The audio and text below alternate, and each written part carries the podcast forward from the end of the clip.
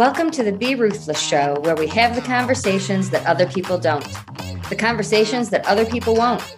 I'm your host, Sam Ruth, and I'm ready to make a lot of noise and disrupt things, ruthlessly. Thanks for being here today. Now let's get to it. Welcome back to the Be Ruthless Show. I'm your host, Sam Ruth, and today we are joined with Natalie Vecchione, who is a homeschool mom of two who built her family through adoption. Her son, who is almost nineteen, lives with a fetal alcohol spectrum disorder. He's graduated from homeschool, and he's working part-time as a carpentry apprentice. Their typically developing daughter is almost six and has a much different adoption journey with her, and they're very close with her birth mom. Natalie has been a fetal alcohol spectrum disorder podcaster for a year. In October twenty twenty, her husband and I, her husband and she co-founded Fetal Alcohol Spectrum Disorder Hope, F A S D Hope, is a podcast, website, and a place for awareness, information, and inspiration for those people whose lives have been touched by an F A S D. The F A S D Hope podcast series is through the lens of parent advocates with over eighteen years of lived experience. F A S D Hope podcast is available anywhere you find podcasts. Hi, Natalie. Thank you so much for being here today. Hi, Samantha. Thank you for having me. Thank you for giggling with me as I read your bio. As if it was my own. I was like, wait a minute. You started it with my husband? That's so cool. I have many, many talents. I love it. So tell us about yourself, about your journey. Sure thing. So my name is Natalie, and um, I am, like you said, I'm a homeschool mom of, of two. Uh, our son graduated last year, and he's a part-time carpentry apprentice. And our daughter just finished homeschool kindergarten, and uh, she, um, it's going to be a really cool homeschool journey with her. Um, we've been homeschoolers for over seven years, seven and a half years. And we started homeschooling our son uh, as an accommodation, which um, at the time we did not have an official diagnosis, but it was an accommodation for his F A S D, his fetal alcohol spectrum disorder diagnosis. Um, my husband and I met in college. Um, I had, um, when I started, when I was sixteen, I started having really severe symptoms of endometriosis. And when my husband and I started dating, it was right after my first surgery where I learned I had endo. And uh, I was told by the surgeon, there's a really good chance you're not going to be able to conceive or carry, you know, to term because your endometriosis is that bad. And I was twenty-one at the time. Um, and this was in the early nineties, you know, so uh, I, when I met my husband, I told him that, and I, I knew he was meant to be for me because he said, well, I don't love you because you can get pregnant. I love you because of you. And if you can't get pregnant, then we'll, we'll figure out a way. So um, fast forward, we got married. We moved to Miami to go to grad school. Uh, we started trying to get pregnant. Um, at the time, we tried in vitro, which was, again, in the mid nineties, was very expensive and not covered by insurance. And it was really like, it was a really big ordeal.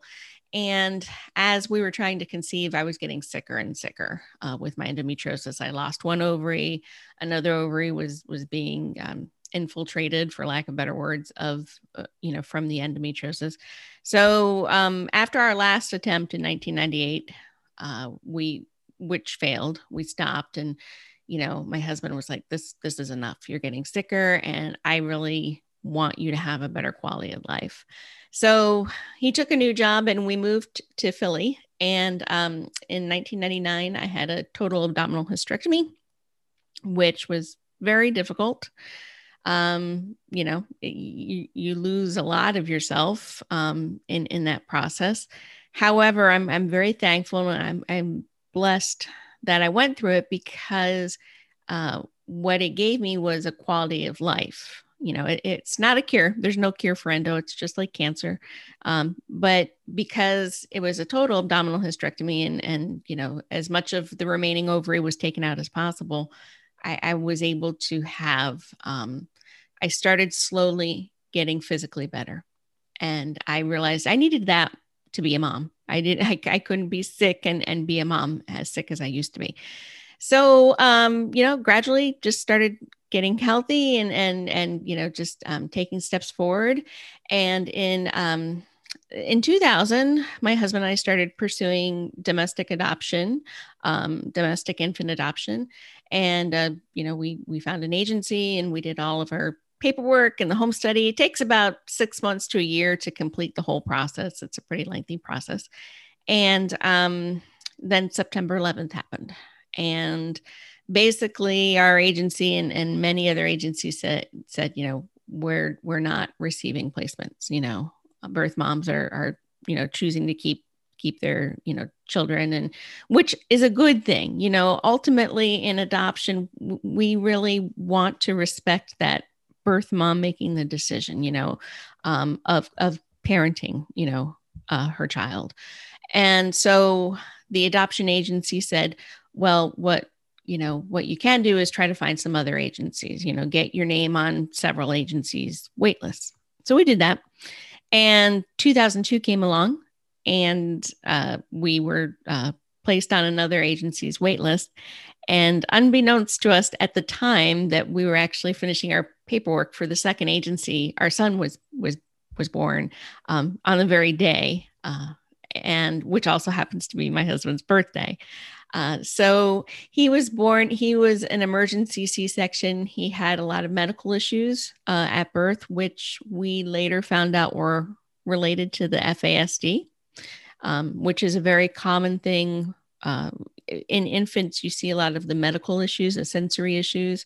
And then as children, you know, get older that have an F A S D, then it, you see more of the social developmental, you know, kinds of issues. So he was born, he was, he was early, he needed to stay in the N I C U at the hospital. And then, uh, then he was transferred to the pediatric unit where they continued to monitor him. Um, so, uh, about five days before he was ready to be released, we received the phone call, you know, and, um, I, w- I was home alone, and, uh, the agency said, you know, um, a birth mom has chosen you and your husband. And of course I just started crying. I was a big big ball of mess. And uh, they said, we're, um, it, it's a boy. And I was just like, you know, I was just like, yeah, because, you know, in my mind, when I, when I was growing up, I always pictured having a boy and a girl and having a boy first. And, and it just, you know, something that I think God put in my heart, you know? So um, they said, you know, he's, he's got medical issues, and they, they told us, but again, there was no con- there was no confirmed, you know, alcohol exposure, although it was written that there were some suspected behaviors, is what they called it, um, from, from the birth mother. So, you know, we, we accepted, you know, and we, we knew that that was, he was meant to be our son, especially since he was born on my husband's birthday. We just, we felt like that was God saying, this is your son. So it was an amazing journey, because we, um, there were so many medical issues that we were, you know, dealing with, along with having this new little baby. And, you know, we, we were first time parents. So it really, it just was like a tornado, you know, the, those first, um, really those first few months, you know, um, he had specialist appointments, and then, you know, I, I decided to stop working full time, and I just worked part time. And, and even then I worked like just really, you know, hours around where he, he wouldn't have to go into childcare, you know? Um, and as he, you know, got closer to his first birthday, um, we saw more of the medical issues become more, you know, prominent. And um, my husband and I, we would, we were living in Philadelphia at the time, and we went to, um, you know, we went to some many specialists, and we would ask, you know, could there be an underlying cause? You know, we're seeing a lot of different things popping up, and they all said no. Which, you know, when I look back, you know, as a as a parent advocate, I realized that they were misguided. No, it, it, it was all connected to the alcohol exposure. So as he grew, um, as he grew older, uh, especially in his toddler years, and just before his second birthday, we started seeing a lot of uh, regression. So we started seeing, um, you know, like he was becoming insecure in his attachments. He was having a lot of sleep difficulty. Like he couldn't sleep a full night, you know, or, or he could sleep maybe a few hours here, a few hours there. And then we also noticed a lot of sensory issues popping up, where he became very um, sensory avoidant um, in certain things, and then sensory seeking in other things. Like he was a runner. He was one of those kids that if you sat in a, you know, room, he, he just circled the room, which I later found out that that's, he was seeking vestibular input. He was, that was grounding for him, you know, and a lot of parents who have kids on, on the autism spectrum, you know, their kids have similar behaviors, or our son also liked to push heavy things, and, and that's proprioceptive. And, and that's the sense of feeling grounded. And again, kids on the spectrum, on the F A S D spectrum, you know, A D H D, they, that is a very common um, sensory trait to have. So that summer, just before his second birthday, we went for a sleep study, and um, which is saying, you know, you're having a toddler sleep study is, it's an oxymoron because there's no sleep and you really don't learn much. But uh, so we came in for the after appointment, and it was my husband and I, and quite a few um, medical students were in the room with the neurologist. Um, and we had our son sitting on our lap. And the, it was a different hospital than, than the one we normally went to. And the pediatric neuro- neurologist came in, and he looked at our son, just, just looked at him up and down. And he turned to the medical students and he said, look at that child. He's been exposed to alcohol. And let me tell you why. He's been pre- prenatally exposed to alcohol. And let me tell you why. His, his exact words were, he has, quote, mild fetal alcohol effects, quote, which there are no... That that's another oxymoron. No alcohol, fetal alcohol, there's no such thing as mild effects. It it affects differently, and, and some people may have symptoms more prominently than others, but there's no such thing as mild fetal alcohol effects. It's fetal alcohol exposure. So, uh, you know, this was the first time verbally we heard these words said. And of course, we were like, okay, what do we do? How do, you know, where do we seek treatment? What do we do? And he very, you know, flippantly just said, oh, we'll just put him in an early intervention and he'll, he'll be okay. Which when, when you get a diagnosis, when your child has a diagnosis of having a developmental disability, they don't outgrow it. There's no outgrow it. It's lifelong. So again, looking back at that, it took us thirteen years after that appointment to officially get an F A S D diagnosis, because our son accumulated a bunch of other acronym, you know, alphabet soup letter diagnoses. He, A D H D, um, auditory processing disorder, visual processing disorder, sensory processing disorder, all dysgraphia, all of these diagnoses. And, um, So he was in early intervention, and then he was out of early intervention, and we put him in private school and then public school. And the whole time as he was growing up, we, prior to homeschooling, we, we would just tell everybody, whether it was a medical specialist or an educational specialist or, or a therapist, look, somebody told us, you know, when he was just before he was two, that they think he had fetal alcohol exposure. Could this be related to it? And the answer was always no. And, you know, I, I just, I think back, you know, and I, th- that's like kind of one of the many things that sparked my advocacy as a parent to educate people about this, because there are so, there's, there's so many kids that have been prenatally exposed to alcohol, whether it be, you know, in the adoption, you know, whether it be they were adopted or in foster care, which we know is significantly higher. Um, kids in foster care, it, it, the, the statistics are eighty percent of kids in foster care have been prenatally exposed to alcohol. And that's a huge statistic. But many children have been exposed because, you know, they're, you know, say mom and dad are married, they're trying to get pregnant. They don't realize they're pregnant. You know, mom has a couple of glasses of wine, and then, you know, six weeks later, you know, gets the positive pregnancy test, and oh my goodness, you know, tells the doctor, and the doctor's like, oh no, they're fine, you know, or, or, you know, you stop drinking now, so things should be okay. And we really want to bring awareness to this, that, you know, it, it can happen to anybody, to any family, whether, you know, a birth family, you know, you're, you're, traditional family, or family created through adoption or foster care.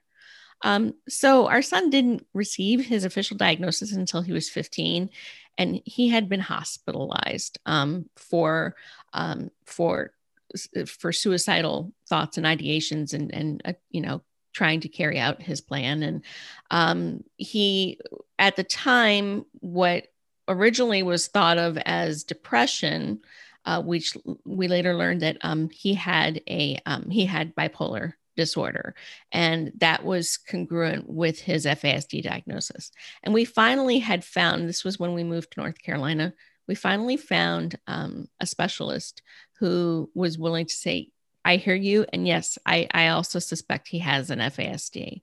So when he was hospitalized, um, that really, really broke me as a mom, you know, because, um, you know, he had, we had been homeschooling um, a few years prior to that, and he hadn't been away from me, you know, and we also had in, in this journey to adopted our, our daughter, um, who's typically developing, and, and we have a much, di- we have a very different adoption journey story with her than we do with our sons.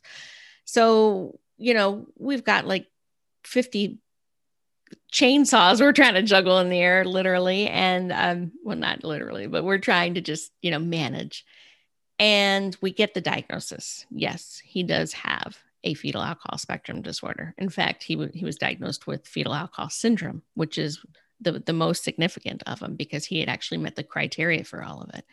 Um, and um, that diagnosis, it, it broke me, but then, and I grieved, because I knew that I knew that there were just going to be a lot of things in his life that he weren't, he was not going to be able to experience.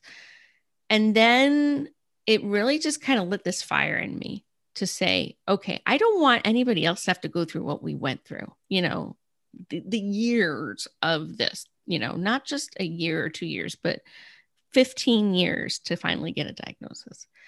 And um, so I, we started tr- getting some training and some education. You know, we, we belong to a wonderful support group um, of parents of other kids that had F A S D, that under, they understood it, you know, and, and I highly recommend, if you're listening out there, um, support groups, parent support groups are great, because you're in a room or, or in a Zoom with people who genuinely understand your journey, you know, um, especially when it comes to having a child with a brain-based diagnosis.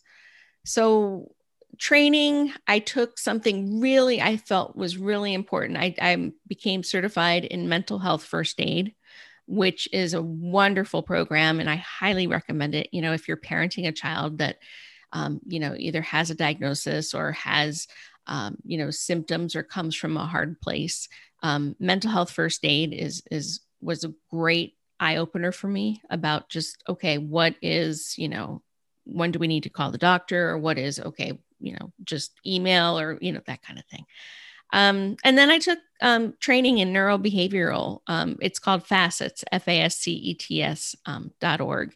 And it's basically like the gold standard training for learning how to parent and, and care for um, an individual that has an F A S D or another brain-based diagnosis. Um, because I learned that F A S D, what we were seeing and what we thought were behaviors, were actually symptoms from his brain. And, and that's something huge I want to communicate to, to your listeners, is that a lot of times in kids that have any type of brain-based diagnosis, so autism, A D H D, F A S D, when there's a brain difference, or when, like in the instance of fetal alcohol, there's brain damage from the alcohol, what you're seeing, if a kid is lashing out or having a rage or having something, you're seeing a symptom of something. It's like a red flag. You know, it's not, oh, well, I'm just, you know, I'm mad, so I'm just going to go, you know, go off on somebody today. It, it's actually a um, symptom from the brain. And when Um, I took that training, and when I just learned and really tried to immerse myself in, in learning that, it was really an aha moment for me. Um, and, and that again, helped spark this, this advocacy, you know, in me. So um, fast forward to, to today, um, our son, we homeschooled him for seven and a half years. He finished homeschool last year. He's apprenticing part-time as a carpentry apprentice. He loves it. Um, it's part-time. Um, we would love for him to find, you know, like a five day a week type of job. Um, unfortunately, it's, it's challenging with, um, you know, he's going to be nineteen soon, with a young adult and a young adult with an F A S D, because they require a lot of supervision and structure. Um, and he has that through his apprenticeship. Um, you know, his, he, it's one-on-one. It's kind of like, you know, hundreds of years ago, he, he goes to his apprentice teacher and they, you know, they work on something and he, you know, he teaches him something. It's, you know, it's really an old-fashioned apprenticeship. So um, he's actually in life coaching. You know, uh, our son is in life coaching to uh, help him find supportive um, employment, supportive, you know, communities, supportive things. Another thing we did was uh, four years ago, we moved um, from a suburb um, to, uh, we live out in the middle of uh, a farm country in rural North Carolina. Uh, we have a, a main farmhouse, which is ours. And then our son lives in an attached apartment above our garage, which is great because he has interdependence. So, you know, he, he closes the door when he wants privacy, you know, and everything. But then if he's hungry and, you know, he wants something to eat, he comes down to the kitchen, and it's great. And we also have, um, uh, like a little under four acres, we have a detached workshop that's fully functioning. And um, we also have an attached workshop. And what um, the plan is, you know, right now it could change, but our plan is in the next year to, to convert that workshop into a tiny house for him so that he has even more interdependence. So um, I want to, I think my audience, and, and this is an extremely important topic. I want to go to the homeschooling part because oh, sure. a lot of people, there's a stereotype that it's not as quality of an education, you know, and I've dealt with homeschooling with clients mm-hmm. for anxiety or mm-hmm. any multiple types of issues. So I know there are people listening and I want to hear the benefits, because it sounds like you'll be doing homeschooling with your daughter. Oh, we are. Yes. We're, wow. we're, we're homeschoolers. Yes. And thank you, Samantha. I'm glad you brought that up. So we homeschooled as an accommodation, and many families choose homeschooling, um, especially now, you know, they choose homeschooling because a lot of their kids' needs either are not being met in a regular school setting. And again, I am not bashing regular school at all. This, this is just a perspective of a, of a parent. Um, you know, our son's five oh four I E P, things weren't happening, you know? Um, and a lot of families are like, you know, it's a, it's a huge sacrifice. You know, you're sacrificing an income, you know, you're sacrificing a lot, you're sacrificing your time, you're sacrificing a lot. But for me, it's an investment, because if you, first you need to make sure that you can, uh, um, you can homeschool according to your state's laws. Every state, homeschooling is legal in every state and in every province in Canada and, and many countries. Um, you just have to make sure you can abide by the laws. And many states are, um, like, for example, North Carolina is very homeschool friendly, you know, um, they keep track of your homeschool, you know, you do things. Um, so homeschooling really is you taking ownership of your child's education. And um, people think, oh, I have to be a teacher to be a homeschooler. You don't, you know, you know your child best. And there are, you know, if you want to choose a curriculum, you can do that. For, for our son, you know, he basically maxed out at a certain reading and, and math level. However, you know, we're so thankful that he discovered, he went to a carpentry camp and discovered that he's an amazing carpentry student. So the last two years of his homeschooling were shifted on that. You know, it was basically like tech school for him. Um, so I love homeschooling. You talk about his sleep issues. So, I mean, there are millions of people who exactly. sleep in the mornings in traditional school. So exactly. the teacher has thirty plus students. Yep. So it, you know, your children, everybody listening, it, you know, it doesn't have to be a diagnosis. If your kids aren't yeah. doing well in a traditional environment and they aren't accommodating your needs, you can create it at home. So if yes. he didn't start school until noon because he couldn't sleep, mm-hmm. that doesn't count against him. You took the words right out of my mouth, Samantha. And and that was one, again, one of the many reasons. Or if your child has medical issues and, and goes to different appointments, you can school around that, you know. Um, our, our daughter has childhood absence epilepsy, which is considered, used to be called petit mal seizures. And so, you know, sometimes if she does have, you know, a, a, a seizure, she'll be tired the next day or, or the rest of the day. So we can accommodate, you know, that's a huge, homeschooling is a huge accommodation. Another great thing about homeschooling is that they don't have to be the same grade level in all the subjects. Our son, like, in addition to carpentry, he is a computer whiz. Like, and, and we see this with a lot of kids on the spectrum too, you know, that maybe they, they struggle with, you know, reading or math, but they can do like computer coding, or they can do something that's just a really a superpower for them. Homeschooling allows you to focus on the strengths of your child. And I love that. And so many parents are really embracing that, because especially since COVID, since we look at COVID and we look at, okay, how is the world changing? You know, and virtual school at home is much different than homeschooling, you know, and, and homeschooling during COVID is much different than homeschooling before COVID. You know, we used to go to co-ops and classes and activities and field trips and everything. And, and if you're afraid to homeschool, I would say, Don't be. Don't well, I be. I want to go back to what I was going to bring this up, because again, sure. Every state is different, but my experience yeah. was in Michigan before I moved to Colorado. Yes. But there was a connection with the school district, so yes. that there were opportunities for socialization. And yes. So yes. I don't want people thinking that you're stuck at home and you never get to meet anyone until you're nope. eighteen years old. Nope.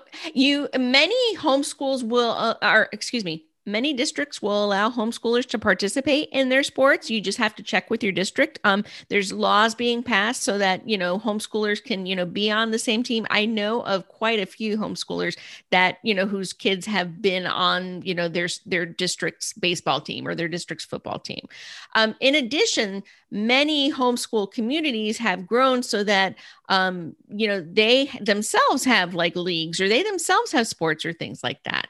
Um, or a friend of mine, you know, uh, his son is actually a professional Irish dancer.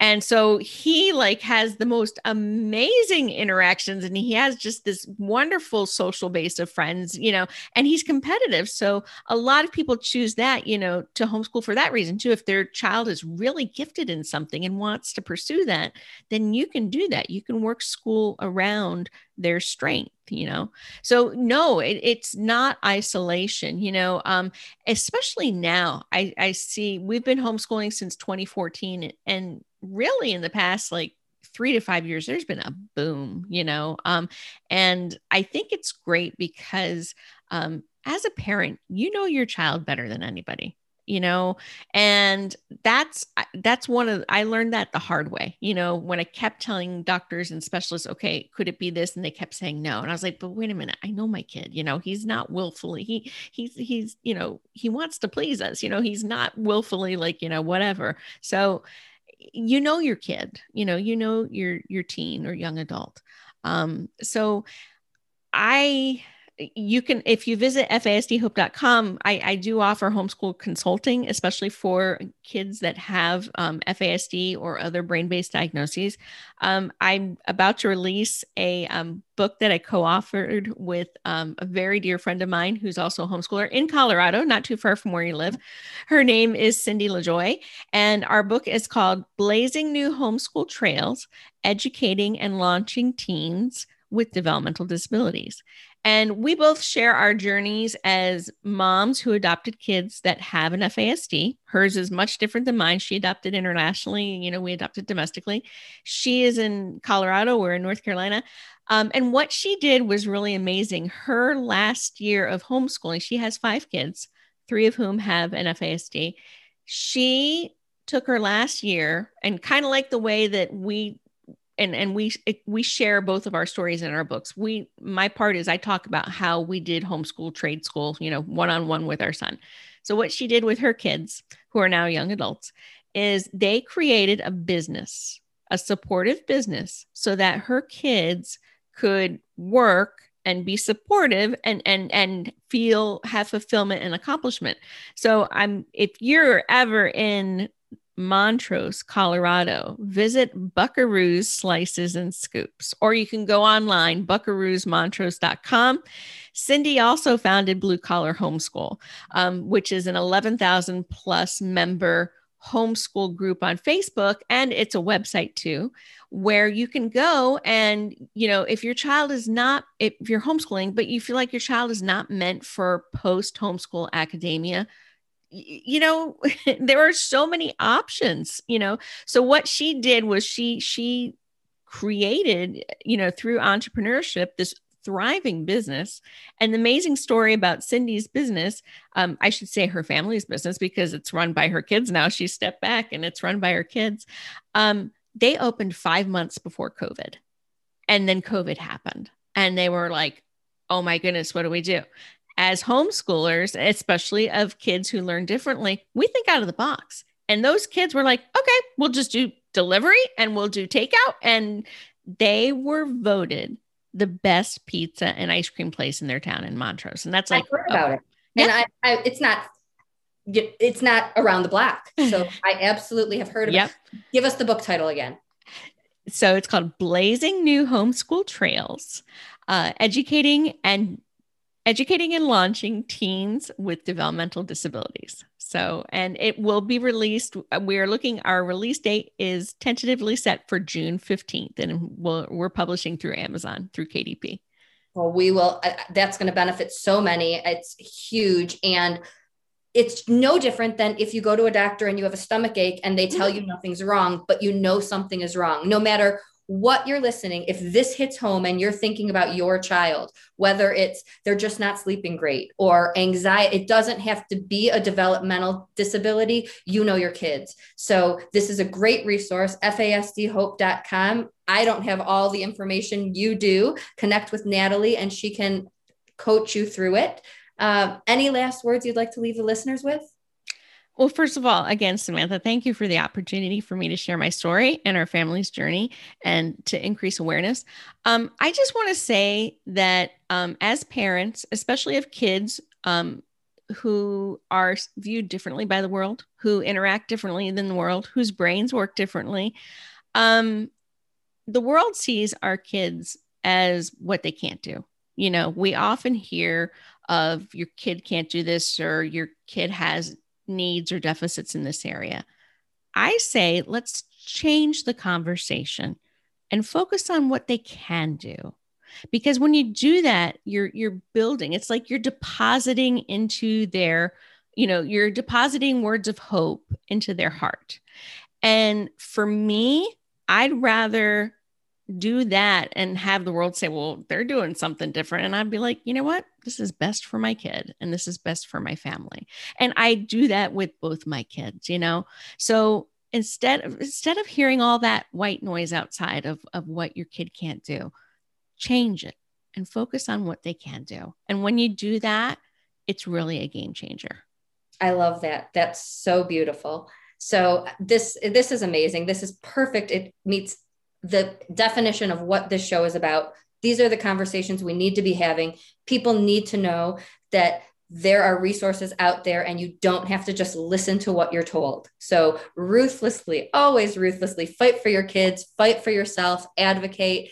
And again, to connect with Natalie, it's F A S D hope dot com. And until next time, thank you so much for listening, and always be ruthless.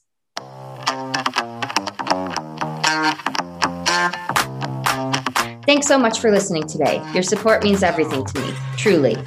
If this podcast resonates with you, please do me a favor and join in the Ruthless movement by making some noise and doing one of these four things. Subscribe so you don't miss an episode. Tell a friend so we can break stigmas even faster. Leave a review so people can see what you think of the show. And last, if you want to learn more about me and be a part of the Grief Hab community, please head on over to the Facebook group. We'd love to have you.